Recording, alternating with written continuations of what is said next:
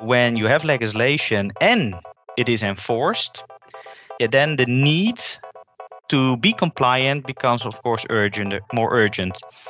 That that said, it, the next thing is, of course, yeah, you can say, okay, you need to to to know the chemical soil condition, but how can I know it as a company who's just excavating in the soil? How do I know what the chemical status of the soil? Welcome to the Stantec.io podcast, where we speak to our scientists, designers, engineers, and architects who are working with our digital practice teams to develop creative, technology forward approaches that accelerate and improve our ability to solve the most difficult challenges facing our clients, communities, and industries.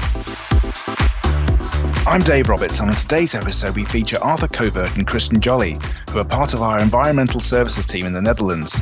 Arthur is a physical geographer with a career spanning 20 years within engineering companies. He is now an account manager for our utility sector clients and joins us from our Stantec office in Arnhem. Christiaan is a GIS specialist with a background in earth sciences and has been with Stantec for eight years. He is the product manager for the Soil Risk Map platform, helping to guide the software development initiatives and functional integrations. Christiaan is joining us from our Stantec office in Delft. The focus for discussion in this episode is to understand more about how Stantec is using technology to help utility and construction companies gain the necessary information about soil quality needed to support the maintenance and installation of lines and cables into the ground. Welcome to the podcast, Arthur and Christiaan. Thank you, uh, Dave. Nice to be here. Yeah, thanks, Dave. Thanks for having us. Great. So let's start off with you, Christiaan. It'd be good to understand more about the problem that we're actually trying to solve for clients with the soil risk map. Can you tell us a little bit more about that, please? Yeah, to understand that a bit more, you need to, to be aware of the situation, of course, here in the Netherlands. And and first of all, uh, especially for people outside of the Netherlands, you, you have to understand we most of our cables and pipelines we put underground. And before clients of us, uh, if you want to excavate in the ground, you need to know exactly what the soil quality is to ensure safe working conditions for workers who work there on a daily basis. Because you might be unaware, but the Dutch soil is pretty contaminated. And that could have, of course, impact on your health conditions uh, in a long term. Well, in the Netherlands, we have legislation for this. So you are prohibited to dig in polluted soil without permissions. And besides working conditions and, and your uh, health insurance, uh, it is also prohibited by law to make soil more polluted than the existing state. You are also uh, prohibited to mix soil, uh, polluted layers with less polluted layers. So that is a, a, bit of a background. That's why why we step into this problem. Um, because as you are going to excavate in the soil, you must be made aware of all these conditions. That's fascinating. Arthur, how did we actually get started with this type of work? Well, uh, we or I and some other colleagues already already worked for some uh, utility companies and their contractors uh, I think since 2004, 2005. Uh, and they were mainly the utility companies dealing with gas, electricity, and water. So I had some contacts. At that time, our work was, well, call it reactive. They contacted us. Uh, they said, we have to do an excavation over there or over there can you please tell me if we what soil quality is if we can uh, do the excavation safely or, and or we have to do something because of legislation at that time so that's uh, 17 years ago i'm getting old i guess uh, it took us per project about 22 days so it was doable and there weren't many. So it, well they, they knew it took about uh, three weeks uh, before they had uh, the, the correct answer. Then and i think a couple of years later soil quality and pollution became more relevant because there was more specific legislation and most important there was also more enforcement. So the, the the, the companies had to do something and this this resulted eventually in 2012, 2013. Then Vodafone Ziggo called me. Uh, that's, by the way, uh, the mother company is uh, Liberty Global. Called me uh, after they had an incident. He said, "Well, we have a problem. Arthur, can you come over here? We, uh, yeah, we have to do something." I said, "Well, next Monday you will be the first. And I went there, and they said to me, "Well, we want to be compliant. We have 25,000 excavations each year. Please help us." Um, and at that moment, we realized that reactive uh, handling was not an issue anymore. We had to do something. So that was the first. Then the first steps uh, were made to create the the soil risk map because we knew we had to gather the information uh, proactively. So, Arthur, why was Stantec so well positioned to develop this type of tool to begin with? Well, to be honest, I think technically we were not special equipped or, or superior next to others.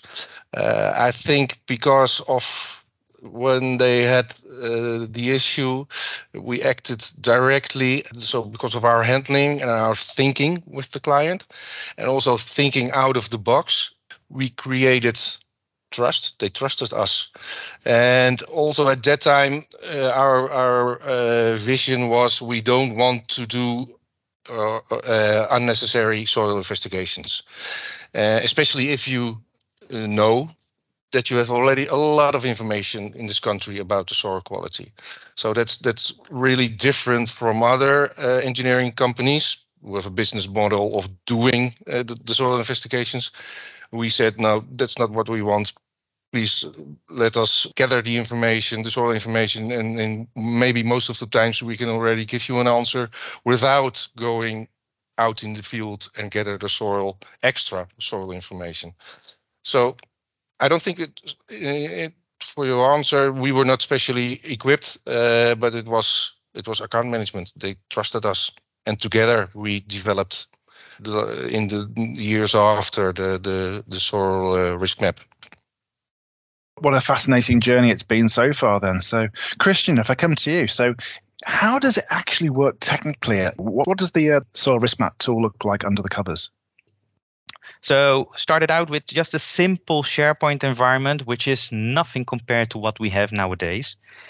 Nowadays, it is a, a online browser application, a GIS browser uh, application where we handle short distance projects. So uh, if you have an area or a project for, for instance, uh, two kilometers, you want to, to excavate in the soil, you can just draw it in an online application where you see a map you see where you want you can search on your your your uh, area you can draw it and then immediately the application itself provides you with an answer about safety conditions about legislation about which information about soil chemical soil quality is there available uh, if you want you can get instantly a report out of it and of course as is always with with this kind of big data tool if the data is insufficient, you can request a research at Stantec with just the click of a button. All the information flows back to our clients through this application. And so the, the map itself is also self enriching. Eh? In those situations where the data is insufficient, we do a research, fill it in in the application, and so it uh, the answer is there for maybe the next time someone else has to excavate on that same location. And the base for these apps, of course, is the data, big data, soil data. Without the data itself, yeah, the, it is just a blank map. So we gather soil data at dozens of authorities, provinces, uh, municipalities here in the Netherlands we process all those delivered databases and we ourselves enrich it with some more information. We test it against certain uh, safety condition parameters, and then we serve it in our internal but also external applications and tools. We serve our data through so called APIs in software of external systems. So we are still full in control about what the data is exactly and how uh, you should use it but users have the freedom to say okay i have my own tool i want to have it served in there or i don't have anything let me please use your online GIS browser application Well, that's a really exciting evolution of the tool over the years and how it's developed. That's that's fantastic. So, why do you think it's worked so well in the Netherlands? Well, that is for several reasons, and a couple of them are already mentioned by Arthur. Of course, there is legislation, and legislation. If you want to work compliant as a organization, yeah, you you have to fulfill on those needs, and of course, this legislation was already in the past as well, but enforcement was lacking. And that has changed also over the years. So when you have legislation and it is enforced, yeah, then the need to be compliant becomes, of course, urgent, more urgent. That that said, it, the next thing is, of course, yeah, you can say, okay, you need to to to know the chemical soil condition, but how can I know it as a company who's just excavating in the soil? How do I know what the chemical status of the soil? I don't know. Well, luckily here in the Netherlands, over the years, and over the years means already, I think, maybe go back to the 80s, maybe even 70s. Arthur, you know, you said already yeah. you're older. Yeah. no, not not. yeah, that's true. No, uh, well, digitally we uh, gather the information since the 90s. I think uh, in the in the 80s it was all on paper, but in the 90s uh, the first uh, soil information systems were uh, developed. Yeah. Okay, so from that point onwards, but also the, the data was there already. At the reports of the 80s uh, yep. was all filled in this digital system, so so-called soil information system. And because we have that in the Netherlands, and that authorities so the the uh, were required to fill in and store their data in this system, we have already uh, a lot of public data available conform a standardized protocol, which we also use as our main data model to process these vast amounts of data for the soil risk map. So, coming back to your question, Dave, why it works so well, legislation, the enforcement of it, and that the data is already available on a national scale. So, for the historic data, has that now been digitized? Very old data is not digitized, but we know there's a lot of data. And I think what's interesting is now that we developed together with another company, we developed an AI, artificial intelligence, uh, who can, if you have a big database with all types of PDFs, it can be a soil report, it can be a letter, it can be it can be anyone. It is a database of a government. The AI picks out the soil reports. Further than that, the AI picks out the location and the AI picks out the, the chemical analysis. And this way, we, but also the, the government and our clients, can have an an extra insight in what information is available in their in their archives because they don't know they have a big database with all PDFs, but it, it can be anything. So we are trying to also of the the data transfer it to digital data. Yeah, and that is really, really, uh, at least for us, but uh, really state of the art. Especially if yeah. you have, when you have extracted the relevant PDF soil reports, the next thing to convert data out of a PDF table Mm-hmm. Uh, into usable uh, uh, values in a database. Eh? The, so the analytical results of uh, the chemical soil yeah, that is really state of the art technology because it is also needs to be uh, certain. Of course, we can make mistakes in uh, dots or commas or uh, uh, uh transferring a a number eight into a zero or whatever that may have huge consequences. Yeah, and, and it's it is unique as far as we know in the Netherlands and maybe even further. So because our goal is uh, is to have the most information, the best information. To, we call it to have the highest self-service. So uh, our contractors or our clients can look up the map and make make a report, and they don't need our uh, soil advisors because the data is so good that you already have an answer, and we don't have to look at it. That is our main business model. So we do everything. We invest a lot in, in getting the database more better, getting more information, etc. That's good to know.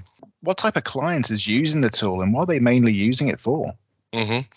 Well, well, at, at this moment, the the main clients are the utility companies because they do the most repetitive work, excavations.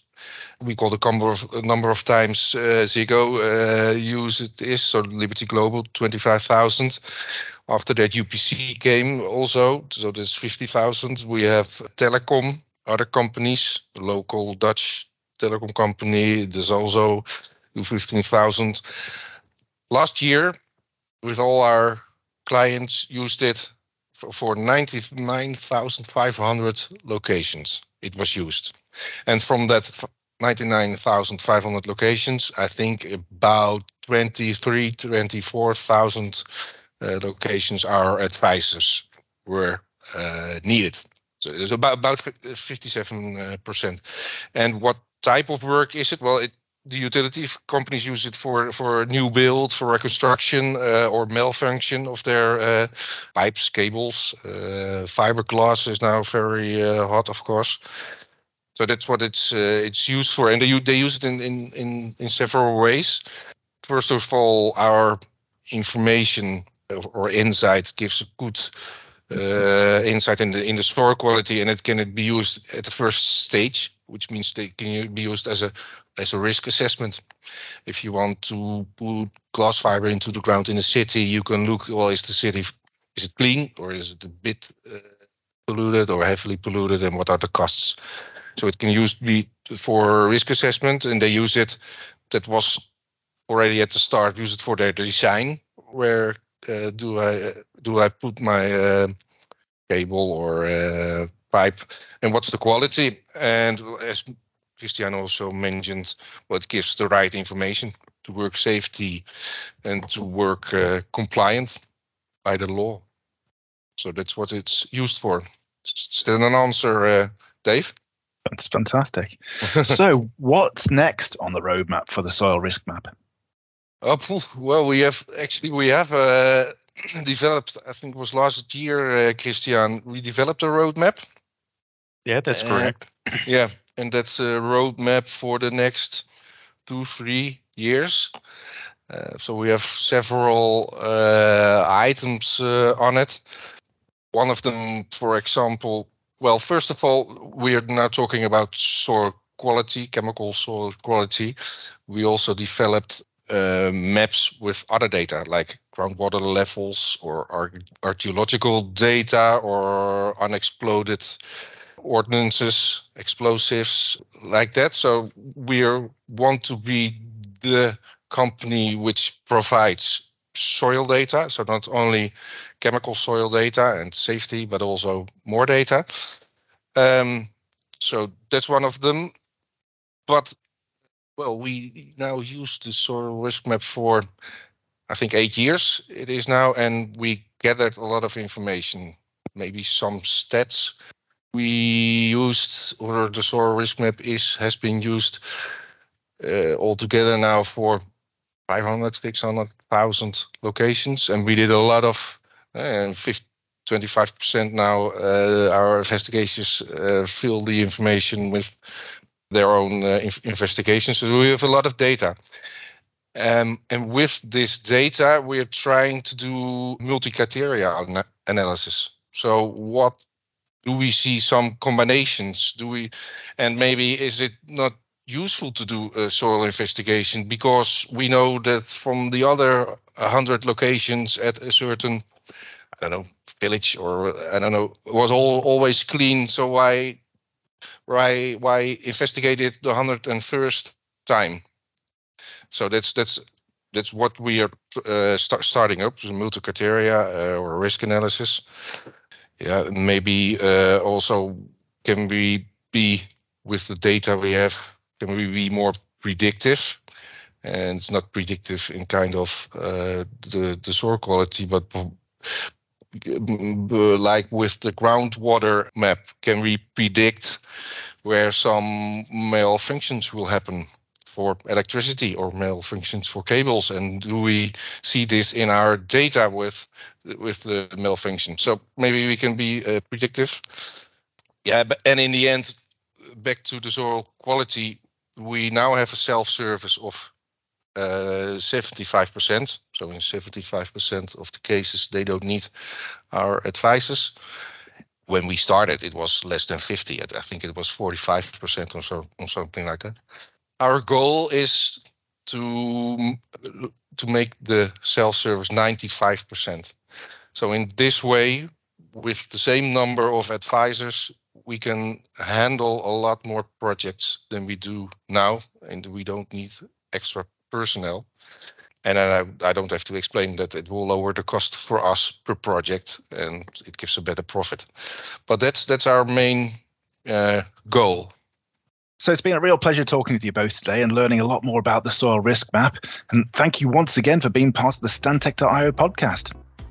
Yeah, thank you, David. It was great to be in a in a podcast for me for the first time. Thank you very much. Yeah, Dave. Also uh, by me, nice to be here. Uh, if people have questions, they now maybe know how to find us. And thank you very much. Thank you for listening to the Stantec.io podcast. If you've enjoyed listening, please tune in to future episodes where we'll continue to explore how digital solutions are shaping our world. In the meantime, you can also visit our website at www.stantec.io for further information.